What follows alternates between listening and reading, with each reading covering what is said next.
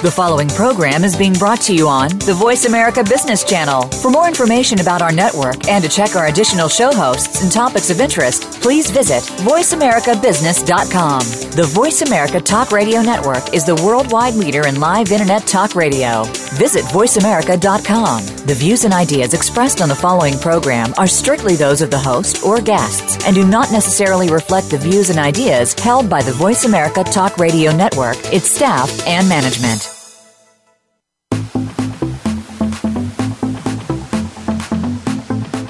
Welcome to Amplify. We're the show that will help you take your message, whatever it may be, and get it out through social media, networking, and other marketing channels. Maybe even some that you've never thought of. Your hosts are Ken Roshan and Gisella Gonzalez. Whether you're an organization, small or large business, or you just have the next positive message that's sure to go viral, you'll want to stay tuned this hour. And now, here are your hosts, Ken and Gisella.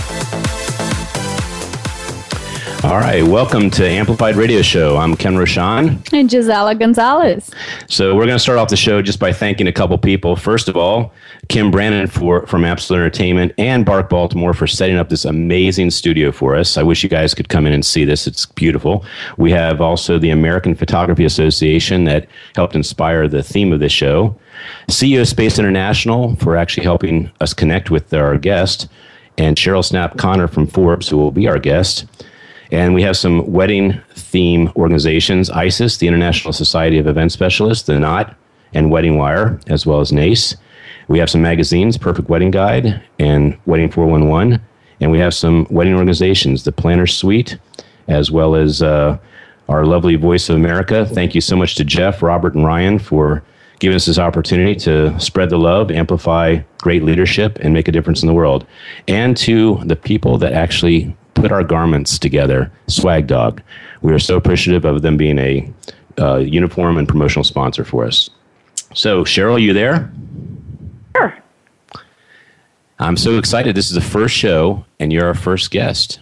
Wow, I'm honored. And no pressure, but if you mess this up, we get canceled, and we will not be able to ever have another show. So, well, hope, let's uh, not mess up. so, uh, first of all, we had to give you the first slot because you probably made the biggest difference for the Umbrella Syndicate. The Umbrella Syndicate's been around for, we just celebrated our four year anniversary this uh, September 25th.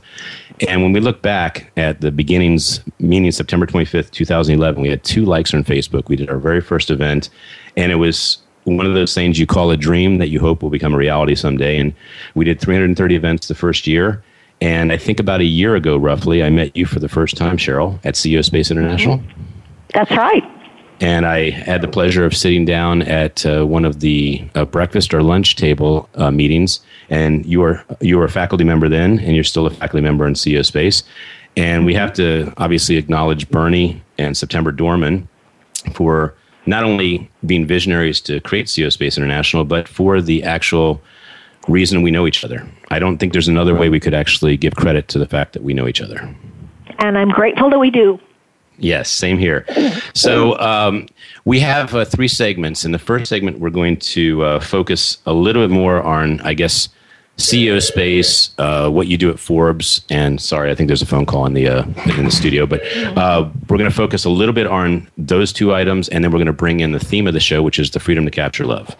So, first of all, um, how long have you been with CEO Space? Tell tell the audience a little bit about why you chose them and how you became affiliated with them, and what they you are. know, uh, CEO Space is a growth forum for entrepreneurs, and they actually chose me more than I chose them. I wasn't familiar with what they were, but I was speaking at a conference that the founder, Berny Dohrmann, was also speaking at. I loved the evening keynote he gave so much that I wanted to write about him, got acquainted. He told me I had to be there. He's right. I did. I went in December of 2014, and I guess as you'd say, the rest is history. So I met you at actually the first one you went to. Exactly. You did. Oh, that's so cool. Okay. And uh, how about Forbes? How long have you been with Forbes? And tell me some of the excitement you've had there. Well, you know, I am a communicator by trade because I own a public relations company, Snapp Conner PR, in Salt Lake City. I became a contributor to the Entrepreneurs Channel. Let's see, it's been three and a half years plus a little, nearly four years, I've been contributing there. And I started to do that honestly because I wanted to um, make a point to some of my clients that getting that opportunity to get out in a forum like that and communicate your vision, your mission, the things you stand for, the things that matter, what an opportunity. And I felt my, my clients were so intimidated by that masthead that they'd get timorous. They wouldn't talk about the issues that really mattered. But I guess um, boldness counts, and we've certainly been there. It's been quite the ride over the past several years. Well, I will say boldness definitely counts because when you called me after, I guess, many conversations of wanting to interview me, I, I think you might have been caught a little off guard when I said, "Hey, before we talk about what might be the the message, which is social media and the power of social media and how viral campaigns really change uh, the PR as well as the impact in the world. I said, "Can I tell you this story about something that just happened to me?" And you said, "Sure." And and I said, "Just give me five minutes to tell the story because it's going to take about five minutes." And it was really like forty five minutes later. you said, "I think we have an article here." I so, think that's our story. it was certainly a bigger story than the theme of expanding to social media. I believed. Mm-hmm. Yeah. So if if we could just uh, segue to that a little bit, uh, tell me how you f- find a, a, story that is really going to be relevant, and then how the story that we actually created together, how you were able to tell that that was going to be such a big story. You know, the interesting aspect of the stories you tell in a publication that speaks to entrepreneurs is that most people forget it's for an audience of entrepreneurs. You are speaking to them. You need to provide them with something of interest and benefit. It's not about you. And if I could only get that message through to the hundreds, thousands of people who pitch me on a story, and not that they're not interesting stories, but for the most part, most of the things I'm pitched with have no applicability to other entrepreneurs. There's no what's in it for them. So that's the biggest thing. And, and certainly you have a story, you had a story, and there is much that so many people can learn from it. That hit my button right there. My instinct said this is something that people, this is a negotiation that needs to happen. It's a dialogue that needs to start. We can get it started. And, and I really appreciate that because, uh, as I said in the beginning of the program, you really put us on the map. I think when you picked up the story, I had told you that we'd had 33,000 uh, views, a reach on Facebook in a 24 hour period on an album that was in question. And so the, our audience kind of gets an idea of what the background of the Freedom to Capture Love is. It's really that there are clauses in certain contracts that allow a photographer to not only have exclusivity, but to actually take over the event from an image standpoint and thereby uh, potentially prevent other images or uh, other possibilities of people showing the bride and groom their vantage point, their viewpoint, whether they're using a professional camera or not. And in doing probably 2,500 weddings in my life, uh, more from the entertainment side, and then uh, doing photography, social media simply from a standpoint of marketing my entertainment company, which is about 200 events. This was the first case in which that clause was made uh, aware to me. I, had heard of a clause before, but I'd never heard it exercised or that it was really applicable to me. So I'm not sure if that really leads to a question or a dialogue, but you, you actually had to pay a pretty dear price. And I called and apologized to you because you had taken a, a three day weekend and defended an article that if you could talk about the numbers uh, that the num- the article generated, but also kind of what your opinion was based on uh, that feedback and the story itself. You know, what an interesting experience. I had a feeling that a lot of people would be interested in this dialogue because I I put myself in the shoes of a bride and groom. You choose a photographer, you sign a contract, you go forward. It would not occur to me that a clause that says I am the primary photography vendor or I'm the official show photographer would mean that other images are prohibited or that I could even be in violation of contract if that were to happen. That's bad news. I, I mean, I would be a client. I would not expect that I would need to be an expert in that kind of contract negotiation to go forward with my wedding and not suddenly find myself in the middle of a problem. I don't think anybody would want that. So um, I thought that that was important that in the realm of online media, this is only becoming a bigger issue, not smaller. Social media is not going to go away. We need to think these things through. We need to be supportive, I would say, on all sides of the clients who are not aware if they've stepped in the middle of a hornet's nest. And boy, did we step into one. Boy, did I step in one. 63,000 people viewed that article, and I'd say close to 300 comments occurred. There were definitely, definitely feelings on this. How does that compare to a normal article? You had said that a uh, normal article. Um, if if an article achieves three thousand views in twenty four hours, that's generally considered a a good article, a good outcome. So uh, actually, this was the sixth most read article on all of Forbes. Forbes that it secures seventy five million plus readers a month. Sixth most read article. So definitely it inspired some attention. Well, I had a couple of epiphanies uh, probably since this article has happened, and we haven't talked for a couple weeks. So I want to share one with you. Someone had said, uh, I know you know the first part of this, but uh, you may not know the second part. So the first part was, how would you feel, Ken, if the photographer brought a DJ system in and all of a sudden started playing music, and that they had this gigantic sound system, and it actually impeded you from doing your job? And my logical response to that was, if the bride and groom wanted the photographer to play music, then that would be my customer service response to them being happy and that I would actually be okay with it because technically I was getting paid in contract not to perform at that point. The second part, which is the new part here, is can you imagine if a cake company or a DJ company or any company that's providing service to a wedding said, I would like to exercise a clause. And that clause is that no other sound can happen at an event because I'm a DJ. So, in other words, if they say, well, we'd like to bring a, a, a trio in to do the ceremony, or we'd like to bring a, a jazz trio in to do the cocktail, and I say, absolutely not. That's against my contract. My clause says there cannot be any other sound at this event. And the reason I share that is I really have been thinking about how do I put myself in the place of the photographer who has this clause? Because as you know, I, I, I love photography. I actually love photographers, and I actually get some of my revenue uh, wedding referrals from photographers. So there's there's all kinds of aspects. In fact, I have 17 photographers that I actually show their work at our office, and people are often surprised. They say, "Is that your work?" And I say, "No, that's not my work. This is actually the work of the people that we work with in the wedding industry." So not one photo at our Absolute Entertainment headquarters is a photo that's done by the Umbrella Syndicate. So that really proves the point, I think, that we are an advocate for photographers. We're an advocate for marketing for photographers. We're an advocate for being a partner for photographers. And the irony of this whole thing is this particular photographer did not look at the marketing value that we bring. Our today we have 47,000 people reached. We have 4,900 people talking about our page. And I had a photographer the other day say, you know what? It was it's just because of Forbes that you have really good stats. And I think you've seen our stats and you've you've seen our talking about it. It pretty much is consistently right around four or five thousand people a day talk about our page. So I know that was wow. a very long. I know that was a very long explanation, but that epiphany speaks to how uh, confused people are, specifically uh, these photographers that were upset about this infringement or this clause actually protecting them or it being violated because there's one thing for a photographer to be hired at the event and another photographer to be hired and the bride and groom don't tell the photographer and next thing you know you got two photographers competing for images and they're trying to uh, basically almost sabotage each other's success to a degree or compete for who's going to get the uh, the referrals but I'm a marketing company. I'm a social media guy, and I'm trying to actually help everyone that actually contributed to the event. And as I had shared to you before, if everyone at the event is contributing to the event, they should be allowed to take pictures of what they contributed to the event, i.e., created at the event.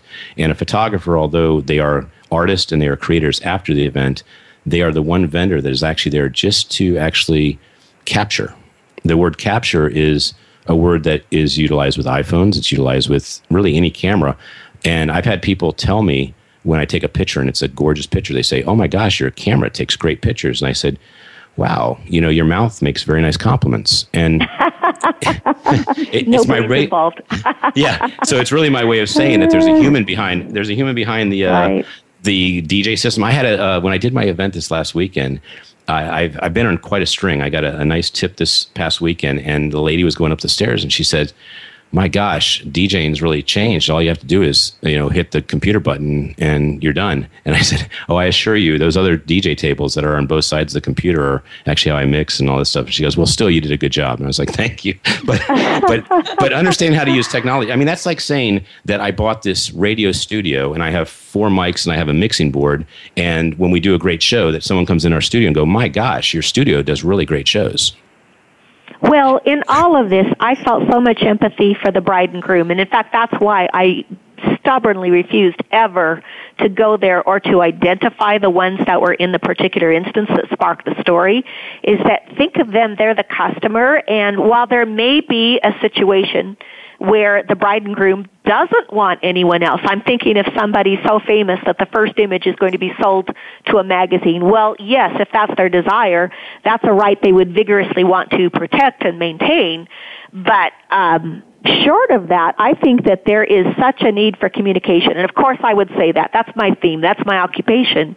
But whatever the desires of that customer are, they should be thought through and communicated explicitly in advance so that there aren't going to be any problems that impede the customer service or the experience of that client, that bride and groom, during or after the event. They should not have to be worrying about this.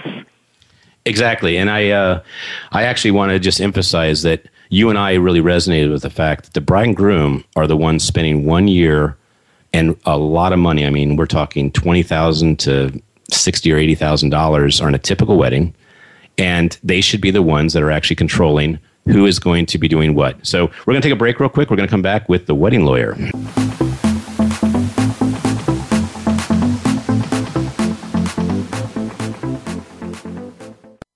Become our friend on Facebook. Post your thoughts about our shows and network on our timeline. Visit facebook.com forward slash voice America.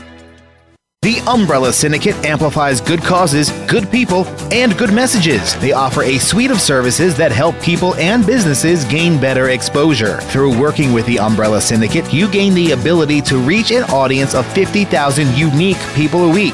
They have recently reached over 20,000 followers on Facebook. You can view their photography and how they use it as a strong promotional tool on their Facebook fan page, facebook.com slash the Umbrella Syndicate. Show them your support by liking their page.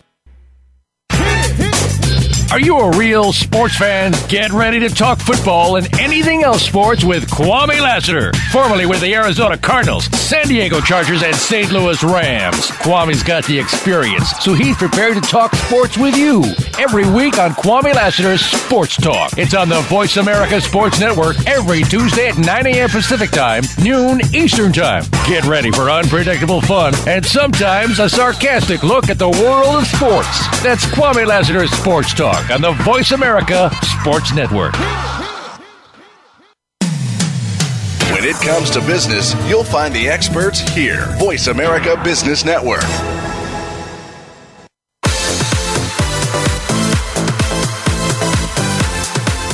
This is Amplify.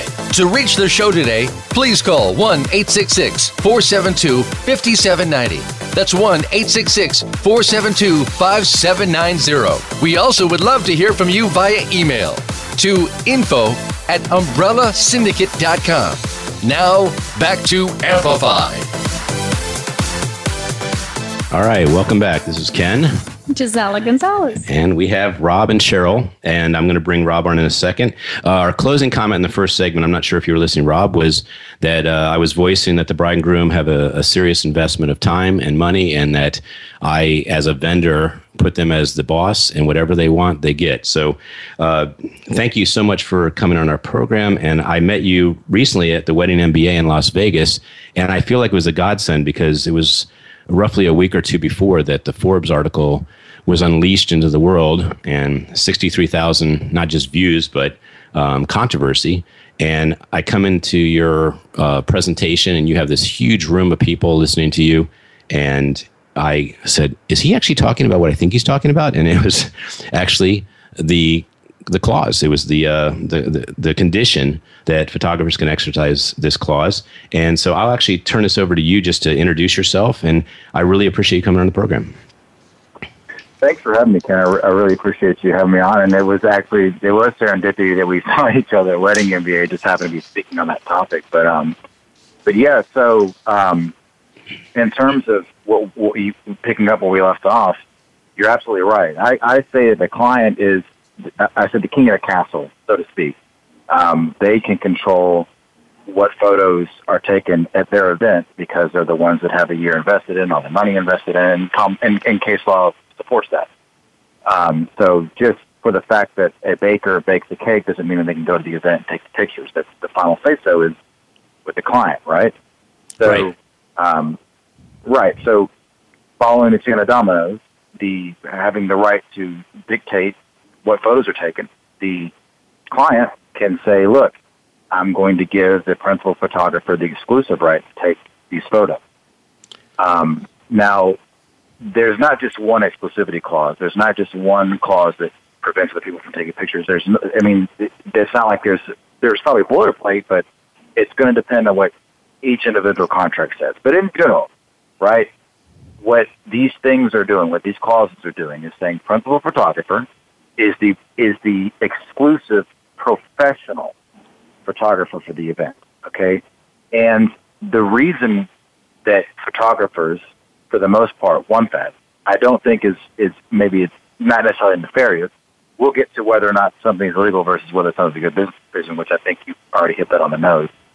But um, the purpose on the photographer side is that they're not just there to capture the event; they make money off the later sale of these pictures, right? So any other pictures, theoretically, right? And I've got theoretically in quotation. um, other people taking pictures is going to take money out of their future earnings, out of their out of their pocket for selling these pictures, right? That's Right. the policy rationale behind the photographer wanting that. Right, and brides and grooms at least have told me that they're uh, moving f- further away from print photos as well as albums because it really is a digital age. It's really a social media age, and so I can understand that photographers feel this in the pocket, and my heart goes out to them. Uh, as I stated before in the first segment, I am a huge advocate advocate for photographers. In fact, I, I want to speak at the photography associations to teach them how to market better so they can actually get more business from the events they're doing. I uh, I wanted to say that with the exclusivity clause, I'm not I'm not an advocate of it, but I'm more of a, a, a person that's trying to make sure this clause is very informed for the client. Because if a client says they read the exclusivity clause and they're comfortable with it and they like it then that's what is going back to the customer service model i have which is the client is always right or they're to they get what they want. So if they're understanding the clause i don't think most brides and grooms understand the implications of this clause which is stating in my opinion that family members can't bring professional equipment to the event if they're a professional photographer and they're doing it as a quote unquote friendly gift. Uh, well, I mean, and again, all these things, it's it's it's a gray area. But in that Right. instance, where there is a principal photographer with an exclusivity clause, that's not going to deal. That that is not going to affect whether or not Grandma can take her iPhone out and take a picture. We're talking about professional quality pictures competing with the principal photographer's professional quality pictures. So when Uncle Joe comes with a professional camera, he theoretically, again in quotation marks, is potentially taking money out of that photographer's pocket. So I would like to reiterate what you've said and what I believe Cheryl said at the beginning. All of this stuff needs to be taken care of at the time that the contract is signed through explanations of exactly what the exclusivity clause means and how it would take effect, right? That's Right. the most important part, right? Because who, I don't think any, at least I hope not, any photographer is going to sue the client because the DJ came there and took professional quality pictures, because that would be their only course of action. And so all these things need to get taken care of at the beginning. And I stressed that at, when you saw me at the wedding MBA, I stressed that, guys, you know, come on. Like, we, you catch more flies with honey. You know what I mean? Yes, uh, actually, would you go a little more into uh, that implication that the clause is between the client and the principal photographer and how that does affect other people? Sure, absolutely. So, okay, right. So, for somebody to tell somebody else to do something, there has to be some type of legal right or obligation that gives them that ability. So, if if the principal photographer comes to the DJ who's taking professional style quality, you know, pictures, there's no privity of contract between those two people. There's no obligation the DJ has to that principal photographer. All the privity of contract, all the obligations, and all the rights them between the client and the principal photographer, and the client and that that vendor that's taking the professional photos. So, it, it law, as far as I'm, as far as I understand it, is not going to support a principal photographer walking up to anyone else with a camera and kicking them out of it. They can, it within be the, within their legal rights, to say I'm leaving to the bride, because the bride or groom is in material breach. But there's no issue in terms of like, you know, the, beef is not between the photographers. The beef is going to be between the client and the photographers, if that makes any sense. There has to be some type of of contract. Yes, and uh, the reason this uh, the viral component happened on Facebook initially, and, and then followed suit on Forbes, was that the photographer was actually getting angry with me that I was causing a potential lawsuit between the photographer and the client. And I said I wasn't privy to any of this, and I I, I know that there's nothing that actually documents this, but I, I have a track record of 705 star reviews on Wedding Wire. I'm not a person that says customer service is not important or reviews are not important or relationships are not important. They they all fuel you know the future of a business. So I, I, I certainly would have stopped shooting immediately had the photographer said to me, hey, this is an exclusivity con- uh, contract with the bride and groom. The bride and groom should have told you you can't photograph, but I had permission uh, admittedly verbal permission at the last meeting that we had to go over everything. I always say, okay, I'm going to be giving you some pictures the next day on Facebook. I just want to make sure you've talked to the photographer. And that, that was a, a green light. And if you think about it from a logical standpoint, why would I go to an event over and over again and try and offend a, a, a fellow vendor that's going to either one trash me on social media, which is dangerous by itself, or two just lose a referral source. So, uh, what I do and I was in a precarious position because I have a very complex role at a at a wedding. I am obviously hired as a DJ, but in the role of my company as a small company, I'm actually best suited for the social media and the marketing. And so without those photos going the next day, there is no relevance to what we did that weekend.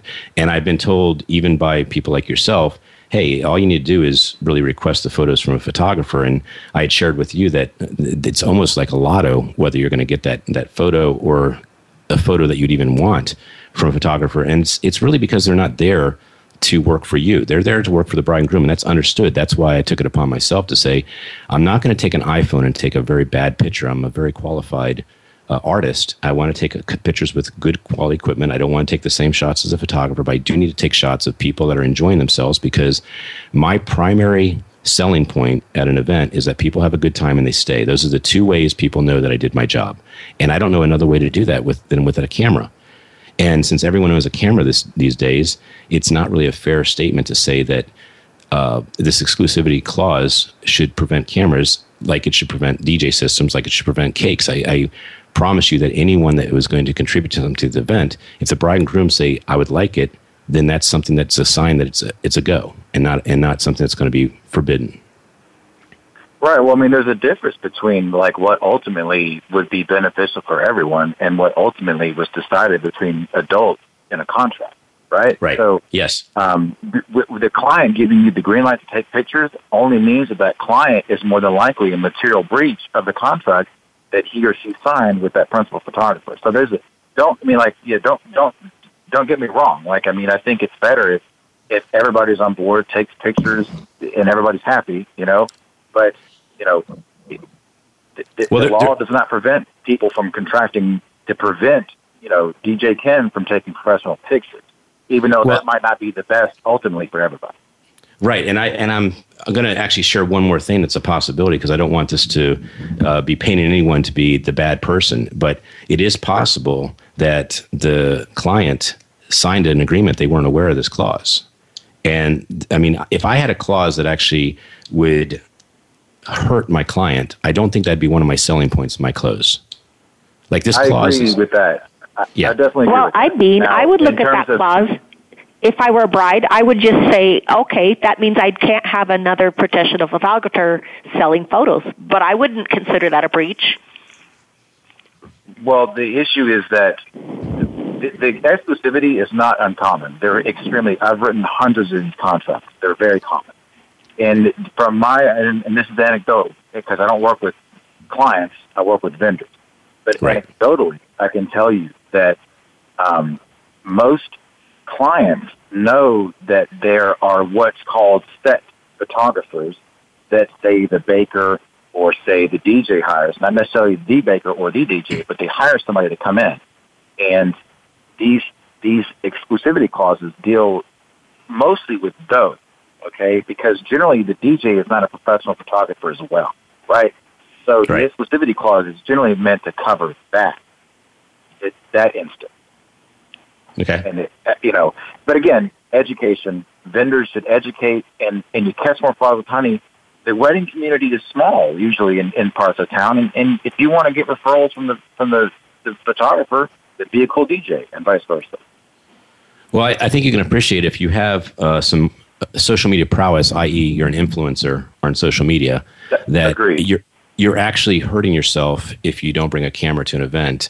And if you're going to do things in a very untimely fashion, i.e., photographers, generally speaking, take a bit of time to get the photos done. They're artists. Their component of doing the photography is to create something absolutely gorgeous, which takes a tremendous amount of time. I don't take anything away from them. That's that's a lot of work. In fact, that's why I don't want to be a wedding photographer. It's just too much work. And uh, my my point is, if from a photography, I mean, from a social media standpoint, the people that are taking pictures and doing Instagram or posting photos next day, that is really more of a marketing aspect. And if you think about my entertainment company giving a shout out to the location, giving a shout out to the cake company, giving a shout out to the photographer, to the videographer, to everyone that was part of the event, that would be a marketing cue. And I was accused by the photographers for taking advantage of what was considered a marketing opportunity. And I don't know anything that a business does when they're doing business jargon on social media that isn't considered marketing opportunity. Like if if you're going to go on Facebook or Twitter or any other uh, format, whether it's Pinterest, you are marketing your company the second you post, and you're marketing either poorly or you're marketing it beautifully or or, uh, ingenious. And what I'm trying to do when I do the event the next day and get these high viral campaigns is I'm trying to have everyone that was part of that event win. And there was nothing in that album that stated that I was either one, the principal photographer, or two, that the photographer was not indeed that particular photographer. And this this was a very dramatic situation. I have really uh, mixed feelings about it because not I obviously did not want to cause this type of drama. I'm not a that type of person. But on the other side of the coin, it really brought an opportunity to me to make sure this doesn't happen again. This is not something I want to go through again. This is not something I want anyone to go through. And, and you know, I really don't want to have to go through this is the bride and groom. The bride and groom are paying not only a small fortune, but this is the biggest day of their life, save them having children. So if they haven't had children yet, this is the biggest day of their life. And I can't imagine any photographer, but that clause actually states that. I mean, we read the clause that the photographer has, or photographers have that say, if you have another photographer there, we can walk or we can fine you. And that is something that I just don't. I, I, see why you want to have an exclusivity clause in a contract. I get that, but it's from a photography standpoint, not from a marketing standpoint, not from a social media standpoint. And, and that gets really dangerous when you say this company is there providing a service as well, and they cannot show off how good they did at the event with a camera, which is the only way you can actually show that you did your job. I can't I can't throw a CD at social media and say, "Hey, I played this CD," or uh, "This computer here that I, I played music off, it really did a great job," and and not show a picture of the computer or the CD. I mean, it's just it's really a crazy conversation. Did I go too right. and, no, no. That's but like look, like like look, and and I and I feel you on that, and that makes complete sense. When there is a exclusivity clause, then the then the, all the parties have to go through that conduit that is the principal photographer, whether it's right or wrong. And I'm I'm not and I'm not passing that judgment on that. But in your case, in this case, on the Forbes magazine article, I think that, I mean it's that's just an unfortunate event, and it is the the clients that have that have lost out. But uh, you know, it's like again, there's a difference between what's best, and obviously you putting stuff the next day with all of your followers and being a PR wizard. It's best for all that you can do that, but just I mean, some people don't don't want it for some reason. But and, and actually, uh, because the story went rather viral, the uh, three of the next four weddings I had, the bride and groom said, "Yes, you can go ahead and do that." I said, "Would you mind checking with the photographer one more time?" And I guess the photographer Googled me, or they had heard about the Forbes article, and they wrote the bride and groom and said, "Adamantly not. Uh, he cannot photograph at the event. Everyone else can." So then the exclusivity uh, clause actually became a Ken Rochon exclusivity clause. Like it wasn't about Go ahead, Giselle. I have a question on that one. Um, so, because that we we spoke about taking business from one another by doing this and doing that, correct? Um, when we are actually banned from doing our job, uh, is that how does that implicate uh, with the other vendors? Perhaps uh, if Ken Rochon cannot shoot at that after the bride and groom say yes, and they go and, and they say no, everybody else can do it except him. Is there anything that it's we, we, we could um, kind of find out on a legal standpoint if is that something that it should be happening it can be happening there's anything in a legal standpoint that it, it shouldn't be preventing us to do that and, and if I no, if I I can mean, read, I mean, I'm sorry. Go ahead. I was going to say, did you understand the question? Because I was just wondering if you did. I, I did. Thank you. Um, so there's, I mean, unless it's being done in violation of some federal or, or, or state discrimination statute, i.e., for religious reasons or for ethnic reasons, that you're the one that's being singled out. People that are adults can contract any way they like, and if they've and they if they like to prevent Ken Rochon from photographing, they can do that. I think that's the end of our second. Hey, Rob, hang on for the third. Okay.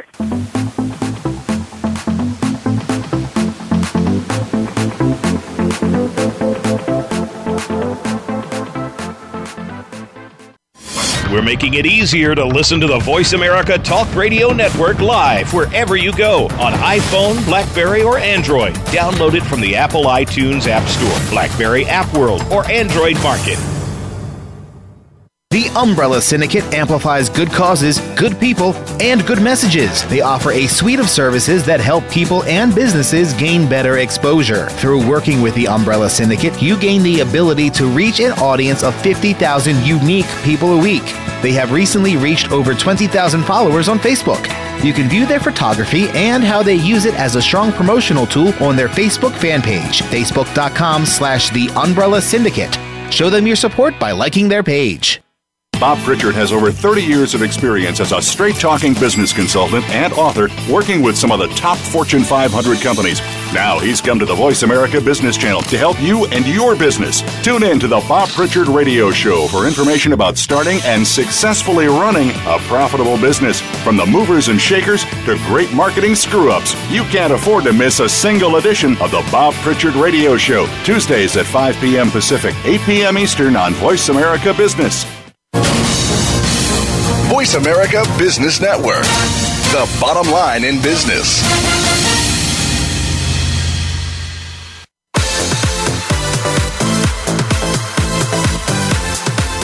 This is Amplify. To reach the show today, please call 1 866 472 5790. That's 1 866 472 5790. We also would love to hear from you via email to info at umbrellasyndicate.com. Now, back to Amplify.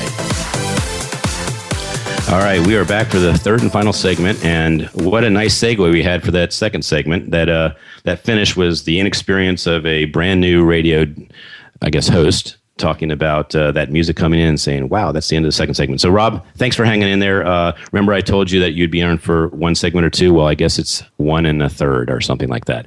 So, um, Cheryl, you'd actually asked a question on the break. Why don't we bring that in and then uh, we'll kind of close up the uh, conversation? And I also, Rob, want to have you have an opportunity not only have people know how to get a hold of you, but to share a story you have that uh, is is something that kind of supports the freedom to capture. Right?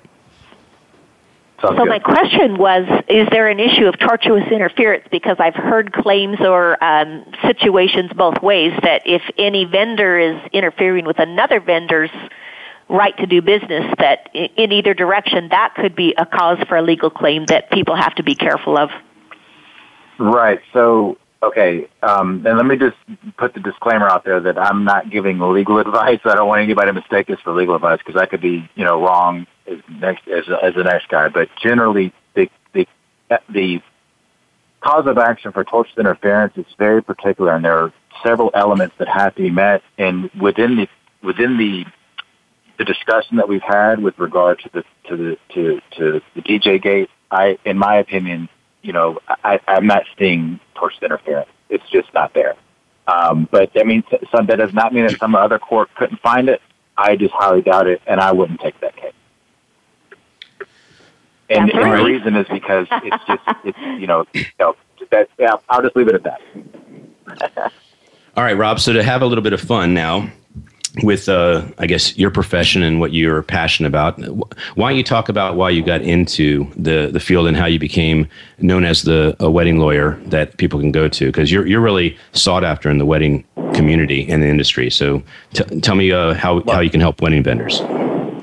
Well, thank you very much. I appreciate that. No, um, I um, several years ago I dated a wedding photographer and I reviewed her contract, and then I kind of got known within the photography community in Atlanta, and then from there it grew out to everybody, DJs, venues, the whole thing, and so. Um, and from there, I got on the speaking circuit within the wedding industry, and I started um, a website called WeddingIndustryLaw.com, which is basically a, a news and education source that in, on topics just like the one we were talking about today. And I just enjoy it. These are things that you know these are issues that are specific to, to, to, the wedding industry and the event industry, and I, I really enjoy going through them and, and, and taking these cases to into litigation or doing the contract. It's, it's fun, fun stuff.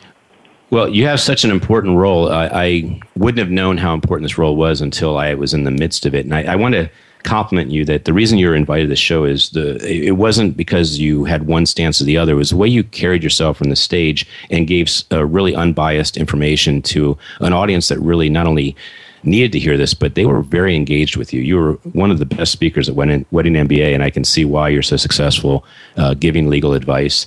And I just want to thank you, one, for being on the show. I hope that we can get you on a future show because I know this is one segment and there's so much more we can talk about. Why don't you let people know how they can reach you? I appreciate that. Um, you can reach me just by going to weddingindustrylaw.com. Um, my all my contact information is there, and that would be the easiest way. Okay, so Rob, you've been amplified, and we are help- happy to help you with your social media and any events that you have, so that we can let more people know how you can help them. Thanks a lot for being here. Thank Thanks you, so Rob. Thanks, Ken. Thank you, guys. Bye bye. Okay, Cheryl. So we had some uh, questions for you that I was saving really for the uh, the end segment. We call it kind of the wit and wisdom and the gold nuggets. Uh, what what uh, kept you going to pursue your vision and dream? I, I think uh, anyone that is at the top of their game, they've had these obstacles and they've had these these days where they had to question how much they really wanted to do what they're doing. So, first of all, what what drove you to actually get into the the PR game and specifically to go for the gusto and work for a company as big as Forbes? You know, I got into PR because uh, it was by fortunate accident. I've always loved writing, and in fact, it was not my major course of study. Most people don't know that. But I had a minor in English, and it was just the way my career went. I, by fortunate accident, got into a tech company who I thought needed a documentation writer. They ended up interviewing me for the PR department, and it was for a need that still exists today. Companies have a hard time telling their stories. And in the tech industry in particular, if you don't know how to tell your story, nobody's going to be able to buy the stuff. It's got to be I, translated into English. It's got to be made into interesting. And so I guess you could say I was bought into thought leadership and was thought leadership before the co- the phrase had even been coined. Oh, really? Okay. Mm-hmm. And what yeah. what are you working on right now that is uh, exciting you the most?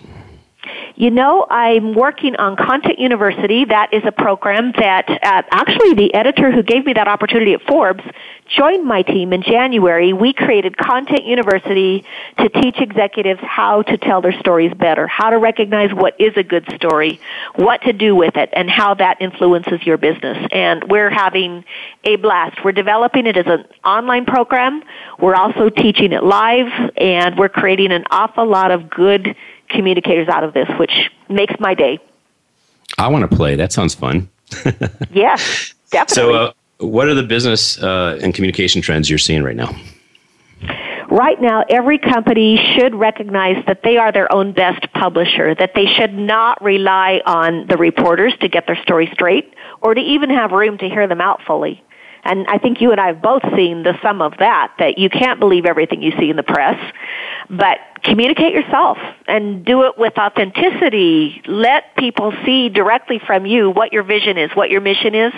Otherwise, if somebody shoots arrows, where does that land? If you've never got on the record with what you really stand for, what are people to assume? So I think right. that's that's a big trend.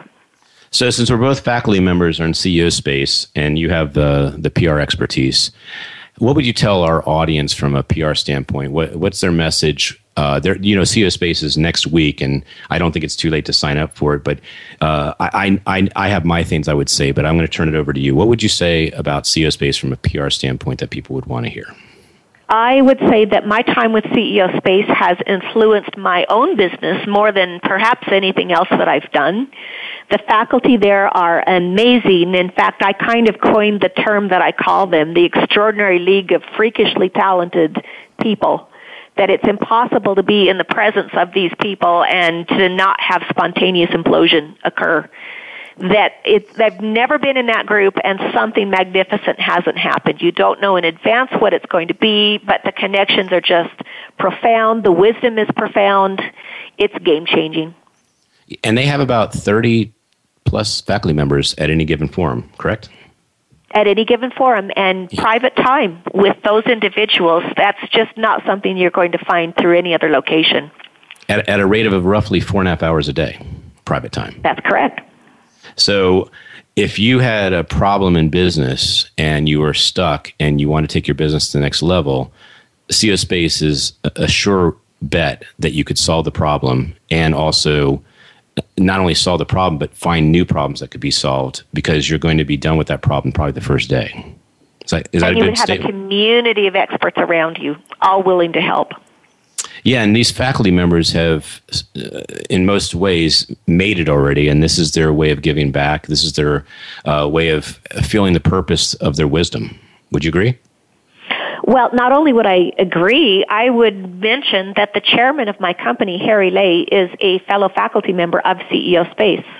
How would I, as a PR specialist, gain the expertise of somebody who's raised a professional services company to a hundred million and mm-hmm. yet we have that. That kind of resource is now, uh, that person is my chairman and is able to guide every decision that I make from that perspective. And that I don't know where else you would find that opportunity. It's invaluable to me.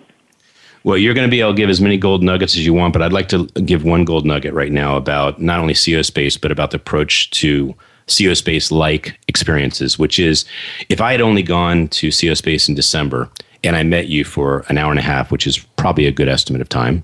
Out of the mm-hmm. entire week, I spent probably an hour and a half with you. And the chance of us doing something as big as this radio program or the article, I would say is pretty close to 1% or zero.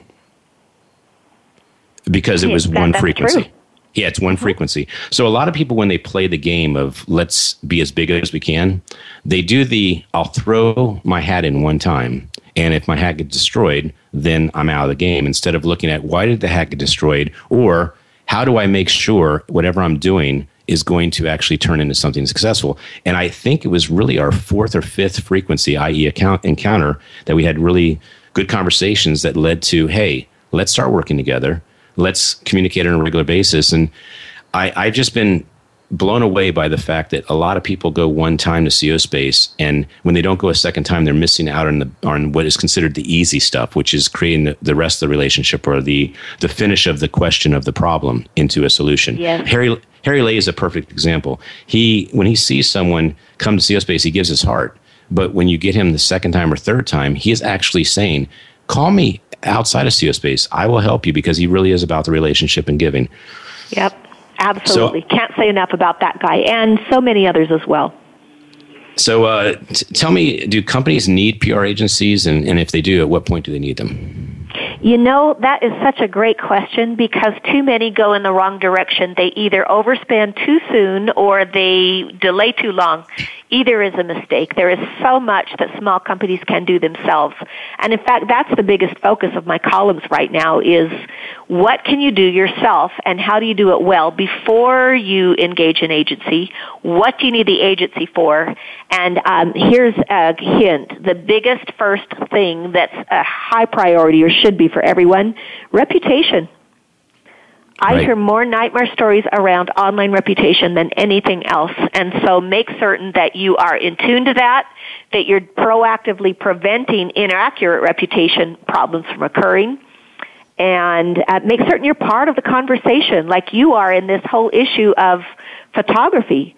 This is advancement that needs to happen, but what better place to be in public relations than in the center of the dialogue and help drive it forward?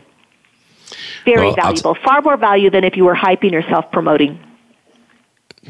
Awesome. So I, I want to tell you that uh, when I quote unquote sell my DJ service, it's funny, but one of the the closing uh, pieces, not my closing for the end of the uh, of the appointment, but when I'm actually saying what's most important for them to decide on, is I say, you know what, it's funny, but you're hiring me as a DJ so that in no time you say the event's over. In other words, the time flew by. And it's funny, but if you have a DJ that's horrible, the time will go forever, and people will look at their watch and say, "Hey, honey, when are we leaving?"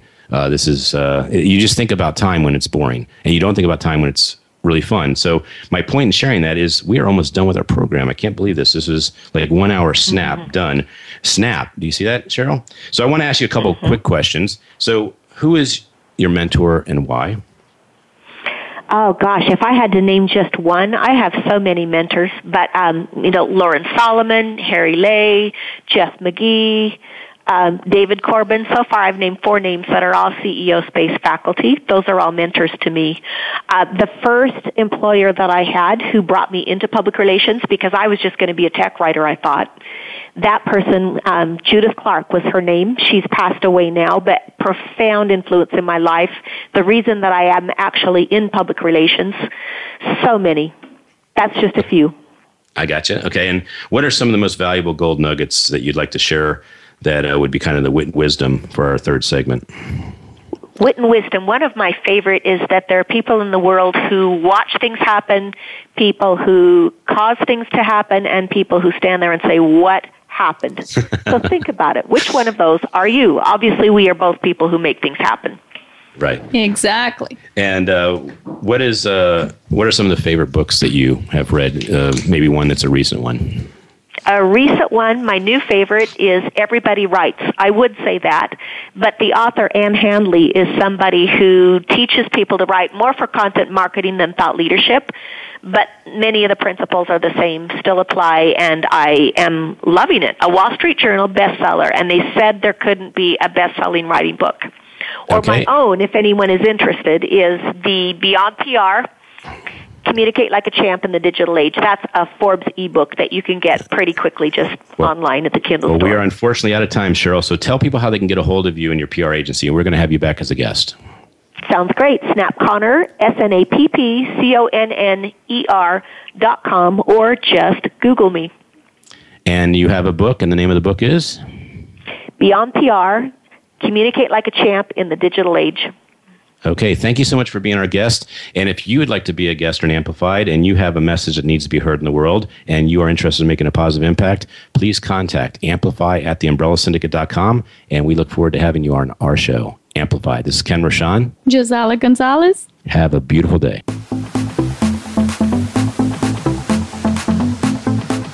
We hope you've enjoyed this week's edition of Amplify. Be sure to join Ken Rochon and Gisella Gonzalez again next Tuesday afternoon at 2 p.m. Pacific Time and 5 p.m. Eastern Time on the Voice America Business Channel. Now, go get your message heard.